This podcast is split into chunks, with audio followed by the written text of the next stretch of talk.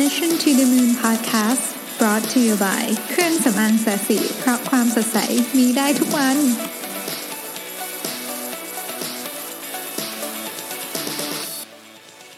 สวัสดีครับ ยินดีต้อนรับเข้าสู่ Mission to the Moon Podcast episode ที่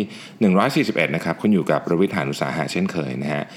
ก็เมื่อวันต้องขอบคุณมากเลยนะครับ มีหลายท่านคอมเมนต์เรื่องไมค์เข้ามา ส่วนใหญ่จะมีความเห็นใกล้เคียงกันก็คือว่าไมค์ของเมื่อวานคืออันใหม่เนี่ยนะฮะ เสียงก้องน้อยกว่านะครับแต่ว่าเสียงเบากว่านะฮะก็วันนี้ผมพยายามปรับไมค์ตัวใหม่ยังยังไม่ค่อย work เท่าไหร่นะครับก็เลยขออนุญาตกลับมาใช้ไมค์ตัวเก่าก่อนนะครับเสียงก็จะก้องนิดนึงแต่ว่าอย่างน้อยก็เสียงดังนะครับเดี๋ยวขอไปหาทางปรับนิดนึงเพราะว่าผมเองก็ต้องต้องเรียนตรงว่าไม่ได้เป็นผู้เชี่ยวชาญด้านนี้นะครับต้องก็พยายามวันนี้ไม่มีเวลาเลยก็เลยยังไม่มีเวลาอ่านว่าเออมันปรับยังไงเลยนะเดี๋ยวเดี๋ยวลองดูนะครับก็อันนั้นเรื่องใหม่ขอบคุณทุกท่านที่คอมเมนต์เข้ามานะครับเอีกเรื่องหนึงที่อยากจะเล่าก่อนที่จะเล่าถึงหัวข้อในวันนี้คือว่ามีคนถามเข้ามาเยอะเหมือนกันว่าเออพี่ตกลงพี่ทำ IF คือ intermittent fasting แล้วเป็นไงบ้างนะครับ ผมเล่าให้ฟังอีกทีนึงนครับว่า IF คืออะไรนะฮะ IF เนี่ยที่ผมทำนะครับคือมันมีหลายแบบเนาะแต่ที่ผมทำเนี่ยคืออผมหนึ่งวันเนี่ยผมจะทานอาหารแค่ 8 ชั่วโมงนะครับโดยคร่าวๆคือประมาณ 8 โมงถึง 4 โมงเย็นฮะอยู่ในช่วงเวลานี้ ซึ่งก็ไม่ใช่ว่ากินอะไรก็ได้นะครับ ก็ทานอาหารที่มีคุณภาพแล้วก็ เรื่องน้ำตาลก็ต้องก็ต้องเหมือนเดิม เพียงแต่ว่าสิ่งที่ทำเนี่ยไม่ได้ตั้งใจจะทำเพื่อจะลดน้ำหนัก อยากจะทำเพราะว่ามันมีงานวิจัยแล้วกันชุดหนึ่ง ซึ่งก็ไม่ได้หมายความว่ามันจะถูกซะทีเดียวนะเพราะว่าเราก็เห็นแล้วว่าในอดีตมีงานวิจัยเยอะแยะเลยที่มันมันอาจจะไบแอสไปที่ผลได้นะครับ แต่ว่าผมผมเจอหลายท่านที่ลองแล้วเราก็รู้สึกว่าเออมีมี positive result นะก็ได้ลองเองนะครับคือจริงจุดจุดมุ่งหมายการทำ IF ของผมนะของคนอื่นไม่รู้เป็นไงแต่ของผมเนี่ยคือ ผมอยากรู้ว่าที่เขาบอกว่ามันจะทำให้สมองทำงานดีขึ้นมันจริงไหมนะครับ ก็มารายงานผลนะฮะทำมาประมาณ 10 วันละก็ถึง 10 วันยังวะรู้สึกเหมือนนานมากนะฮะก็ต้องบอกว่า 7 วันแรกเนี่ยมันโหยโหยอะมันจะเหนื่อยแบบ มันไม่ชินมั้งฮะคือเราทานอาหารสามมื้อตลอดที่กินดึกกินอะไรด้วยผมไม่ชินน่ะนะฮะก็โหยโหยแล้วก็ตอนไปออกกำลังกายก็จะรู้สึกเหนื่อยๆนะฮะแต่มาสองวันเนี้ยผมรู้สึกดีขึ้นนะสองสามวันหลังเนี่ยนะฮะ รู้สึกปกติละนะครับก็คือทานอาหารมื้อสุดท้ายมันสักสามโมงครึ่งนะครับแล้วก็ไม่ทานละทานแต่น้ำเปล่า จริงๆโดยหลักการคืออะไรก็ได้ที่ไม่มีแคลอรี่ซึ่งมันก็มีจริงๆกาแฟดำก็ทานได้แต่ว่าผมไม่ทานนะผมก็ทานแต่น้ำเปล่านะฮะแล้วก็ไปทานอีกทีนึงก็คือ วันรุ่งขึ้นตอน8ปดโมงเช้าคืออด 16 ชั่วโมงนะครับเอ่อต้องบอกว่าสมาธิมันดีขึ้นจริง ให้ไม่รู้อุปทานหรือเปล่าแต่ว่ารู้สึกจริงๆว่าเออแบบทำงานได้แบบสมาธิดีขึ้นนะครับ แล้วก็เอิ่ม ตอนไปเล่นกีฬาตอนเนี้ยคือคือผมไปวิ่งตอนเช้าก็ ผมวิ่งอย่างถ้าวิ่งสักสิบห้าโลวันนี้เดี๋ยววันนี้วิ่งสิบสองโลครึ่งเนี่ยฮะก็ยังไม่ได้รู้สึกหิวข้าวหรืออะไรนะแต่ว่าถ้าเกิดวิ่งเยอะกว่านี้ยังไม่รู้ยังไม่ได้ลองนะฮะอาจจะหิวก็ได้ ก็เอาว่ายังไม่บอกแล้วกันว่ายังยังไม่ขอสรุปแล้วกันว่ามันดีหรือไม่ดีนะครับ แต่ว่าลองไปศึกษาดูเยอะๆนะครับเพราะว่าตอนนี้ก็เป็นกระแสเนาะไม่คือมีคนทำเยอะนะครับ มีมีคนทำหลายคนแล้วก็เผมเชื่อว่าทุกอย่างมันมีข้อดีข้อเสียนะครับ อันนี้ก็คงมีข้อเสียเหมือนกันนะฮะก็ลองดูนะครับอย่าอย่าเพิ่งทำตามคือมีหลายท่านเตือนเข้ามาว่าเดี๋ยวผมพูดแล้วจะมีคนอยากไปทำเยอะ ขอให้ทุกท่านศึกษาก่อนนะครับ คือผมก็ต้องบอกว่ามันไม่ใช่ทุกทุกอย่างไม่มีอะไรดีหมดนะฮะมันต้องมีมันต้องมีข้อเสียบ้างแต่นี้เล่าเล่าเรื่องของตัวเองให้ฟังว่าเออผมผมรู้สึกชอบนะฮะที่สำคัญที่สุดเนี่ยสำหรับผมเนี่ยสิบหกแปดก็คืออดสิบหกกินแปดเนี่ยนะครับมันมันทำได้ในชีวิตจริงสำหรับผมเนี่ย คือถ้าเกิดบางคนเขาทำแบบโหดกว่านี้ อย่างวันก่อนที่เล่าให้ฟังก่ออนุญาตอ้างถึงพี่หมูอุบีอีกรอบพี่หมูอุบีเนี่ยอด 48 ชั่วโมงคือผมผมนึกสภาพตัวเองไม่กินข้าว 48 ชั่วโมงไม่ออกนึกไม่ออกจริงนะฮะก็แต่พี่หมูทำได้เพราะพี่หมูเขาเป็นคนแบบเต็มที่มากอยู่แล้วนะครับใครรู้จักพี่หมูก็จะพอทราบดีว่าแกสุดจริงนะฮะคนนี้โอเคนะครับอันนั้นเป็นเรื่อง IF นะครับก็นอกเรื่องไปยาววันนี้อยากจะมาคุยกันเรื่อง AI อีกแล้ว สัญญาว่าหลังจากจบตอนนี้จะไม่คุยเรื่อง AI อีกสักพัก แต่คือตอนนี้ผมรู้สึกว่า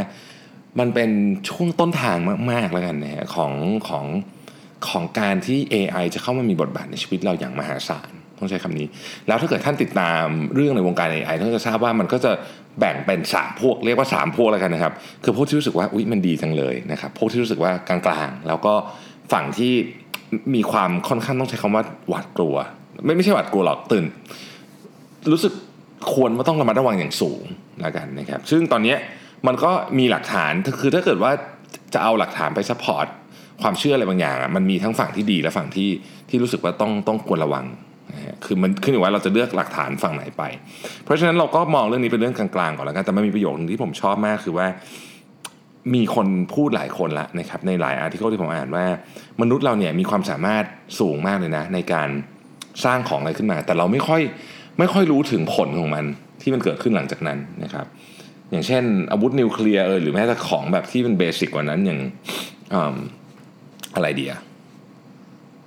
การใช้ถ่านหินหรืออะไรเงี้ยคือคือตอนที่เราคิดมาตอนแรกอะมันก็มีแต่ความตั้งใจดีอาวุธนิวเคลียร์ก็มาด้วยความตั้งใจดีนะครับเอ่อแต่ว่าตอนหลังเราก็อย่างที่เราเห็นเนาะมันก็มี Impact มากมายนะฮะทีนี้ก่อนจะเล่าเรื่องนั้นให้ฟังนะครับ ผมก็ขออนุญาตเอา บทหนึ่งนะครับในหนังสือเล่มใหม่ของ professor Yuval นะครับคน Yuval Harari คือคนที่เขียน Sapiens Sapiens มีแปลไทยแล้วนะครับ ตอนนี้ออกวางแล้วนะฮะติดอันดับหนึ่งไปแล้วด้วยนะครับคือมีคนรออยู่เยอะมาก แต่ว่า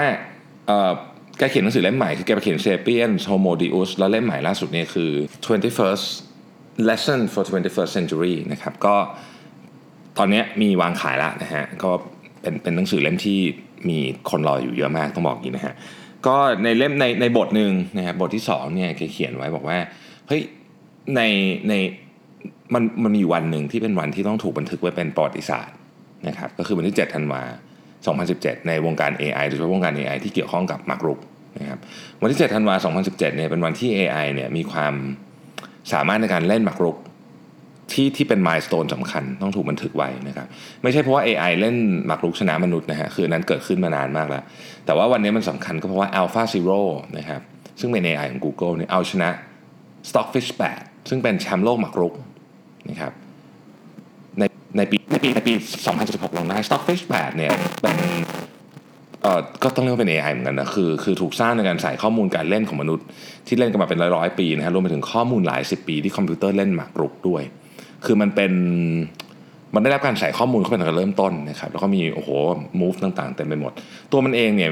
Stockfish 8เนี่ยนะครับมีความสามารถในการเดินหมากรุกได้ 7 ล้านตาต่อวินาที 7 ล้านตาต่อวินาทีนะเยอะมาก Alpha Zero เองเนี่ยถ้าพูดถึงความสามารถในการเดินเนี่ยจริง ๆ เดินได้สู้สู้ไม่ได้นะฮะได้ประมาณสัก 8 ครั้ง 8,000 ครั้งต่อวินาทีนั่นเอง8ครั้ง 8,000 ตาต่อวินาทีนะครับ นอกจากนั้นเนี่ยคนที่สร้าง Alpha Zero เนี่ยไม่เคยสอนกลยุทธ์หมากรุกใดๆให้กับ Alpha Zero เลย ไม่ไม่สอนด้วยซ้ำว่าจะเดินตัวแรกยังไงนะครับคือ Alpha Zero เนี่ยไปเรียนรู้เองจากศูนย์เลยนะฮะ Alpha Zero เป็น Machine Learning แบบที่สามารถเรียนรู้ได้ด้วยตัวเองนะครับพอเล่นจริงๆเนี่ย Alpha Zero ก็เริ่มเรียนหมากรุกจากจากการแข่งกับ Stockfish 8นี่แหละนะฮะแล้วก็ ค่อยๆเรียนไปนะครับจากการแข่งขัน ซึ่งซึ่งต้องบอกว่าเนื่องจากว่ามันเป็น AI นะการเดินของมันนี่บางอันก็ดูแบบแปลกประหลาด แล้วก็ดูแบบเต็มไปด้วยความคิดสร้างสรรค์แล้วกันอย่างน้อยสุดถ้ามองในสายตาของคนที่เล่นหมากรุกเป็นนะฮะผลการแข่งขันนะฮะร้อยเกมนะครับเสมอกัน 72 เกม Alpha Zero ชนะ 28 เกม ไม่แพ้เลยสักเกมเดียวนะครับสิ่งที่น่าสนใจไม่ได้อยู่ที่ชนะแพ้ สิ่งที่น่าสนใจคือ Alpha Zero เนี่ยเริ่มหัดเรียนหมากรุก จากศูนย์นะครับไปชนะ Stockfish 8 ซึ่งมีข้อมูลและการเดินหมากที่เร็วมาก เป็นแชมป์โลกด้วยเนี่ยนะฮะตั้งแต่ศูนย์จนถึงชนะแชมป์โลกได้เนี่ยใช้เวลา 4 ชั่วโมง 4 ชั่วโมงเองนะครับนี่นี่คือตัวอย่างที่ที่ส่งพลังมากของ AI แล้วมันบอกหลาย ๆ อย่างที่เราบอกว่า AI เนี่ยไม่น่าจะมี creativity หรือเปล่านะฮะถ้าพูดในเชิงหมากรุกเนี่ยนะถ้าพูดใน creativity ของเชิงหมากรุกเนี่ยนะครับถ้าเกิดฐานนักนักเล่นหมากรุกว่า creativity คืออะไรต้องบอกว่า Alpha Zero เนี่ยมี creativity สูงมาก ต้องใช้คำนี้เลยแล้วกันนะฮะ เพราะฉะนั้นเนี่ยเรื่องนี้ไม่มีบทสรุปนะครับ แต่ก็อยากให้ทุกท่านลองไปคิดดูนะครับ แล้วก็ถ้าสนใจไปซื้อหนังสือเล่มนี้มาอ่านหนังสือเล่มนี้ เอ้ผมพูดไปแล้วใช่ไหมว่า คือยังไงก็ต้องอ่านนะครับเพราะก็มันเป็นสุดยอดหนังสือแน่นอน คือดูชื่อคนเขียนก็ซื้อได้เลยนะฮะไม่ต้องไม่ต้องคิดเยอะ อะทีนี้อย่างที่บอกครับมีคน มองหลายอย่างนะฮะแต่ว่าถ้าเกิดจะเอาวิวจากแบบกลางๆ ก็ต้องบอกว่าหนึ่งในคนที่มักจะพูดเรื่องนี้ออกไปทางกลางๆ จริงๆ ติด conservative นิดหนึ่งด้วยซ้ำก็คือ m c k เคนซี่นะครับ m c k เคนซี่มีรีพอร์ตเกี่ยวกับ AI ออกมา หลายตัวมากแล้วนะครับ ล่าสุดก็มีฉบับใหม่เพิ่งให้ดาวน์โหลดนะครับอยู่ในเว็บของ m c k เคนซี่เข้าไปเสิร์ชได้เลยนะครับดาวน์โหลดฟรีประมาณ 60 หน้านะครับยาวเหยียดเลย แต่ว่าวันนี้ผมขอเวอร์ชันสั้นมาเล่านะครับเพราะว่าเวอร์60 หน้าคงเล่านานเกินไปนะครับเวอร์ชันนี้เป็นมาจาก Note from Frontier นะครับ Modeling the Impact of AI on the World Economy นะครับก็เป็น McKinsey Global Institute นะครับ publish ในเดือนนี้เองกันยายน 2018 นะครับ อย่างที่บอกนะฮะว่างานของ McKinsey ที่เกี่ยวข้องกับเรื่อง AI เนี่ยก็ค่อนข้างจะไปทางกลางๆ หรือหรือ conservative นิดนึงนะฮะซึ่งซึ่งก็คงจะเป็น nature ของบริษัท consult อยู่แล้วด้วยนะซึ่งดีผมว่าผมว่ามันมันทำให้เราเห็นอะไรที่แบบค่อนข้างจะชัดรอบด้านนะครับ คือ m c k เคนซี่บอกว่าอย่างนี้ครับ AI เนี่ยมันมันจะเข้ามามีบทบาทกับสังคมโลกนะครับทั้งเรื่องทั้งเรื่องระดับระดับประเทศ ระดับบริษัทและตัวคนเอง เราเรามอง 3 เรื่องนะตอนนี้เราจะคุยกัน 3 เรื่องวันนี้ก็คือ ประเทศองค์กรนะคนนะครับ สิ่งที่สิ่งที่เป็นภาพรวมคือทั้งประเทศองค์กรและคนเนี่ยจะสามารถทำเขาเรียกว่าถ้า adopt AI เข้ามาจะสามารถเพิ่มประสิทธิภาพของตัวเองได้ อย่างค่อนข้างเยอะ ประเด็นก็คือไม่ใช่ทุกคนที่จะทำได้ คือคนที่เอามาได้จะเพิ่มได้เยอะแม่นะครับนั่นหมายความว่าไงครับหมายความว่าการเอา AI คือไม่ใช่การเอา AI คือการที่ AI มาถึงเนี่ยมันอาจจะยิ่งถ่างแกลบระหว่างคนที่เป็นผู้นำกับคนที่เป็นผู้ตาม คนที่เป็น highly skilled people กับคนที่เป็นเหมือนกับไม่ได้สกิลสูงมาก และประประเทศที่ เป็นผู้นำกับประเทศที่เป็นผู้ตามเนี่ยมันก็จะถ่าง gap เนี่ยออกไปอีกหรือเปล่านะครับ วันนี้ก็ลองมาดูกันนิดหนึ่งแล้วกันว่ามันมันมีอะไรที่ต้อง concern บ้าง เรื่องที่หนึ่งเนี่ยเขาพูดถึงว่า AI เนี่ยมันจะมันจะส่งผลต่อภาพรวมของเศรษฐกิจของโลกอย่างมหาศาลนะครับ มันมี AI อยู่ทั้งหมด 5 category ใหญ่ ๆ ด้วยกันนะครับ อันแรกคือ Computer Vision อันที่ 2 คือ Natural Language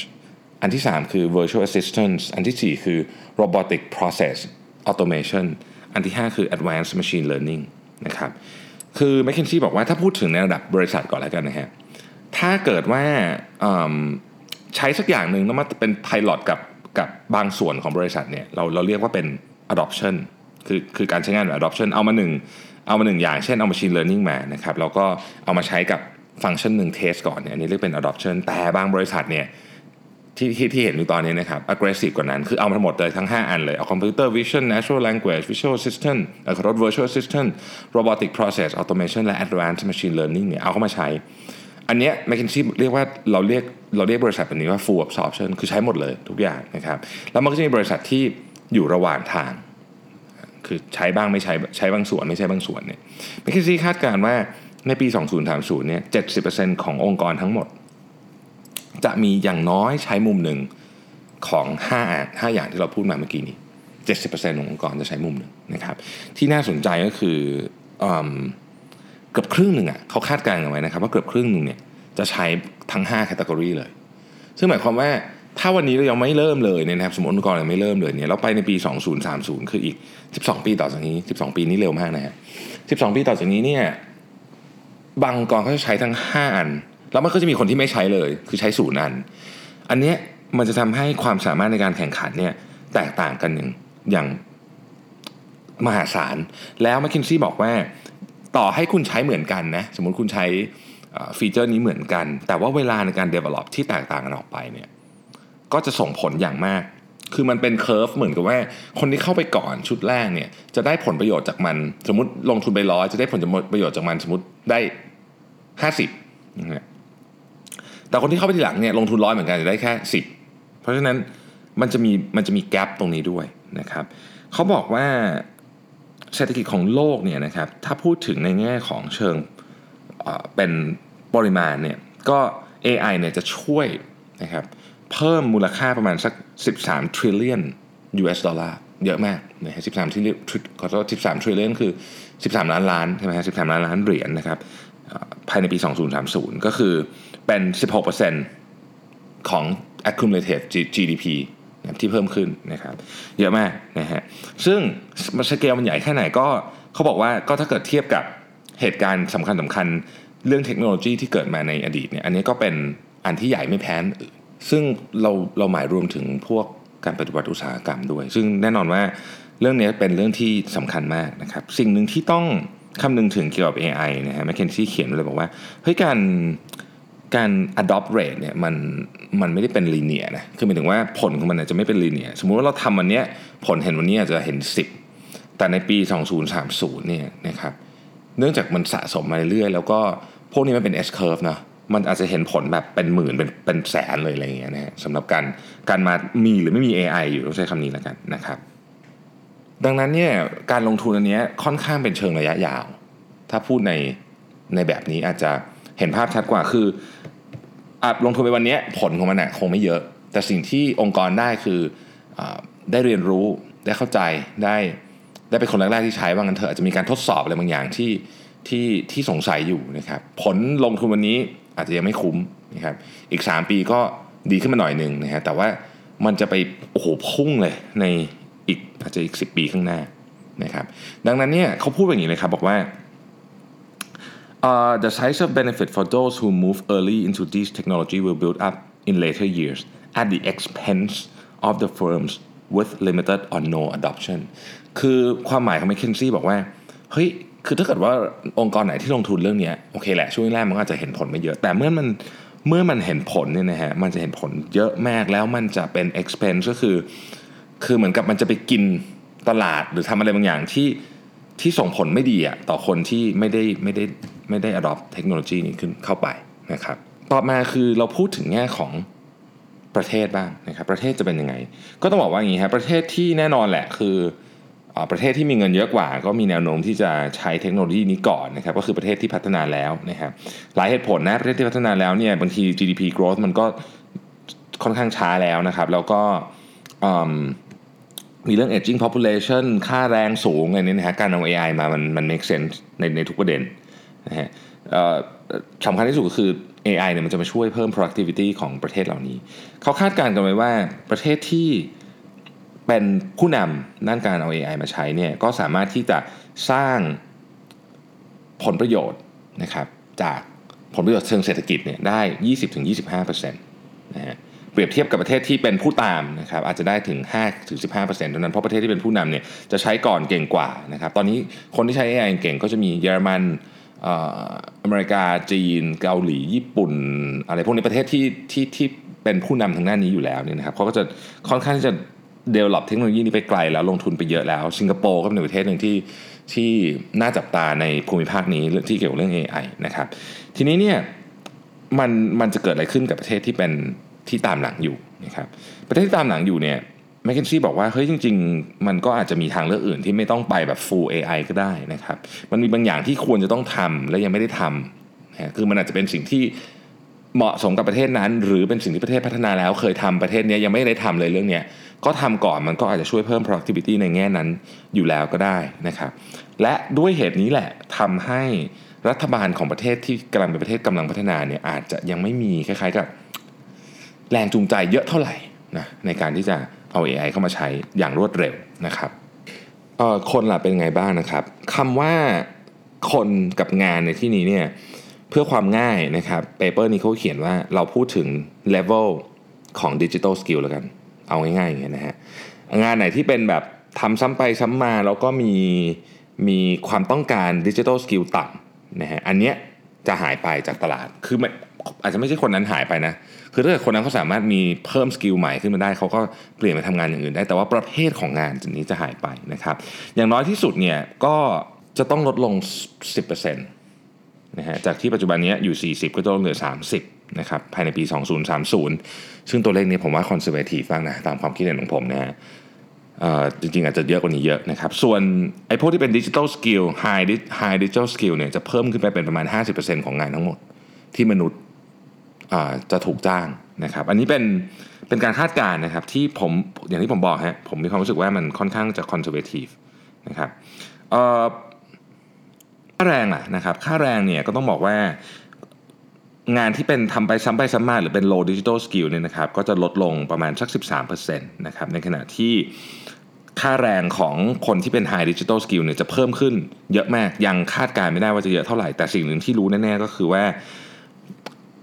มันจะมีแกลบความห่างของอาชีพการงานมากกว่าทุกวันนี้ขึ้นไปอีก ซึ่งเรื่องนี้จะเป็นแรงกดดันมหาศาลเลยกับรัฐบาลนะครับที่จะต้องบริหารจัดการเรื่องนี้ให้ได้ ซึ่งเรามองแบบนี้นะฮะคืออันนี้เราเราก็ลองคิดตามกันก็ได้นะเพราะว่ามันก็จะไม่มีใครรู้หรอกว่าจริง ๆ เป็นยังไง ถ้าเกิดใครอยากรู้เรื่องเรื่องงานละเอียดขึ้นลองไปฟังพอดแคสต์ที่ผมพูดเรื่องเรื่องนี้ที่เป็นเป็น research ของ McKinsey จะเป็นอีก paper หนึ่งนะครับ อันนั้นก็พูดเรื่องงานค่อนข้างละเอียดเจาะไปใน sector แต่ว่าอันนี้เราพูดรวมๆนะครับ คือต้องพูดอย่างนี้คือ AI เนี่ยมันจะช่วยคนที่พร้อมมากกว่า มันไม่ใช่ช่วย เป็นประโยชน์กับคนที่พร้อมมากกว่า ซึ่งคนที่พร้อมคือใครฮะเรามามองกันอย่างนี้ก็คือบริษัทที่เป็นผู้นำในตลาดอยู่แล้ว เพราะเขามีทรัพยากรจะไปลงทุนถูกไหม ประเทศที่เป็นผู้นำของโลกอยู่แล้วเพราะเช่นกันเหตุผลเดียวกันมีทรัพยากรจะไปลงทุนเห็นถึงความสำคัญด้วย และในขณะเดียวกันก็มีความจำเป็นอยู่อยู่ในเหตุผลนั้นด้วยนะครับไอ้นี่แหละคือสิ่งที่น่ากลัว น่ากลัวก็คือว่าเราอาจจะเข้าสู่โลกที่อันนี้คิดเองนะครับ คือไม่มีของกลางๆอยู่อะคือไม่ไม่รวยสุดไปเลยก็ก็จะลำบาก ต้องใช้คำนี้ก็จะก็จะก็จะอยู่ลำบาก บริษัทก็เราอาจจะเห็นแกลบแบบนั้น ด้วยเหมือนกัน คนประเทศนะครับ เพราะฉะนั้นสิ่งที่เราน่าจะต้องพูดมันมีสองแง่คือ ประเด็นที่หนึ่งก็คือว่าเราต้องยอมรับในในความจริงว่าตอนนี้เรื่องนี้มันจะมาแน่นอน แล้วมันจะส่งผลกระทบอย่างมากมายเลยกับชีวิตเราทุกคนไม่ว่าเราจะอยากยุ่งกับมันหรือไม่ก็ตามนะครับบางคนบอกฉันไม่อยากยุ่งกับ AI ก็มันอาจจะไม่ได้น่าจะไม่ใช่ทางเลือกเรื่องที่ 2 ก็คือว่าไอ้แกลบความห่างอันนี้นะครับมันจะต้องมีการมาพูดคุยอย่างจริงจังเพราะอันนี้ไม่ใช่เรื่องที่สามารถจะมานั่งแก้กันได้เมื่อมันเกิดขึ้นแล้ว นะฮะอันนี้พูดถึงในระดับ 3 ระดับนะประเทศองค์กรและคนนะครับอันนี้ต้องต้องคิดรัฐบาลเองก็ต้องมองเรื่องนี้ผมผมผมเชื่อว่าเรายังไม่ค่อยได้พูดเรื่องนี้เท่าไหร่ แล้วก็มันมันต้องคิดแล้วอะเพราะว่าเวลามันมาถึงมันจะเร็วมาก ถ้าเราไม่ตั้งรับเนี่ยนะครับ มันเราเราจะกลายเป็นผู้ถูกกระทำซึ่งซึ่งเราคงไม่อยากอยู่ในสถานการณ์นั้นแน่นอนนะครับ ที่ผมพูดเรื่องนี้หลายครั้งนะเพราะว่า ผมมีความรู้สึกว่า มันถึงเวลาแล้วที่เราจะต้องศึกษาและเข้าใจมันอย่างน้อยที่สุด เป็นจุดเริ่มต้นให้เราวางแผนอนาคตของประเทศ อนาคตขององค์กร และอนาคตของตัวเองให้ได้ว่า ฉันจะทำอะไรต่อรวมไปถึงอนาคตของลูกหลานเราด้วยว่าเฮ้ยเราจะให้เขาเรียนอะไร ให้เขารู้เรื่องยังไง อะไรพวกนี้ผมคิดว่ามันก็เป็นหน้าที่ของของคนเจเนอเรชันเราที่จะต้องเอาเรื่องนี้เข้ามาเป็นหนึ่งในสิ่งที่ต้องคำนึงถึงอย่างมาก เวลาตัดสินใจอะไรสักอย่างในอนาคตนะครับ อย่างที่บอกฮะหลังจากวันนี้ก็จะพักเรื่อง AI ไปสักพักนะครับ เพราะว่าก็คืออาจจะ AI ซ้ำมาหลายต่อแล้วท่านก็จะเบื่อๆกันแล้วนะครับ ก็เดี๋ยวพรุ่งนี้ก็จะเป็นเรื่องสนุกสนุกชิวๆบ้างนะครับ มาคุยกันนะฮะขอบคุณมากที่ติดตาม Mission to the Moon Podcast นะครับ ต้องขออภัยที่รวิทยังไม่สามารถที่จะตั้งไมโครโฟนให้มันเสียงดังด้วยแล้วก็ไม่กล้องด้วยนะครับ เดี๋ยวขอไปหาทางก่อนนะ เดี๋ยวพรุ่งนี้มีเวลาคงจะลองทดสอบดูนะครับ ก็ หวังว่าจะค้นพบคำตอบสักทีว่าทำยังไงนะมันมันยากจริงนะ โอเคนะครับ ก็ขอทุกท่านมีความสุขกับวันหยุดนะครับ แล้วก็อย่าลืมว่าวันหยุดเอ้ยวันหยุดนี้ไม่มีงานหนึ่งขออนุญาตประชาสัมพันธ์นิดนึง ผมไม่ได้มีส่วนได้ส่วนเสียอะไรกับเขานะครับ แต่ว่าเป็นงานที่ผมอยากไปมาก แล้วผมจะต้องหาทางไปให้ได้แน่นอน ก็คืองาน Bangkok Art Book Fair 2018 นะครับ ซึ่งจัดที่ Bangkok City City Gallery นะฮะอยู่สาทรซอยหนึ่งนะครับ พรุ่งนี้ พรุ่งนี้เข้าใจว่าเริ่มตั้งแต่บ่ายบ่ายโมงมั้งรู้สึกนะฮะผมผมเห็นรูปอ๋อเดี๋ยวนะเขามีวันวันเวลาบอกให้โอเคแป๊บนึงนะฮะพรุ่งนี้คือวันเสาร์นะฮะวันเสาร์นี้เริ่มบ่ายโมงครึ่งถึงหกโมงครึ่งนะครับ อืมพรุ่งนี้บ่ายโมงครึ่งหกโมงครึ่งนะครับ ก็ลองเข้าไปดูในเพจของเขาได้เขาชื่อไม่ใช่เป็นอีเวนต์นะฮะ Bangkok Art Book Fair 2018 ผมดูรูปคนที่ไปมาแล้วนะ โอ้โห คือสำหรับคนรักหนังสือนะครับต้องไปแล้วผมคิดว่าหนังสือที่อยู่ในงานนี้เป็นหนังสือที่ไม่ได้หาซื้อได้ง่าย ๆ ด้วยนะครับ ดังนั้นเสาร์ที่นี้นะครับนี่แหละเป็น destination เลยสำหรับคนรักการอ่านนะครับ ขอบคุณมากอีกครั้งที่ติดตาม Mission to the Moon Podcast แล้วพรุ่งนี้พบกันใหม่ สวัสดีครับ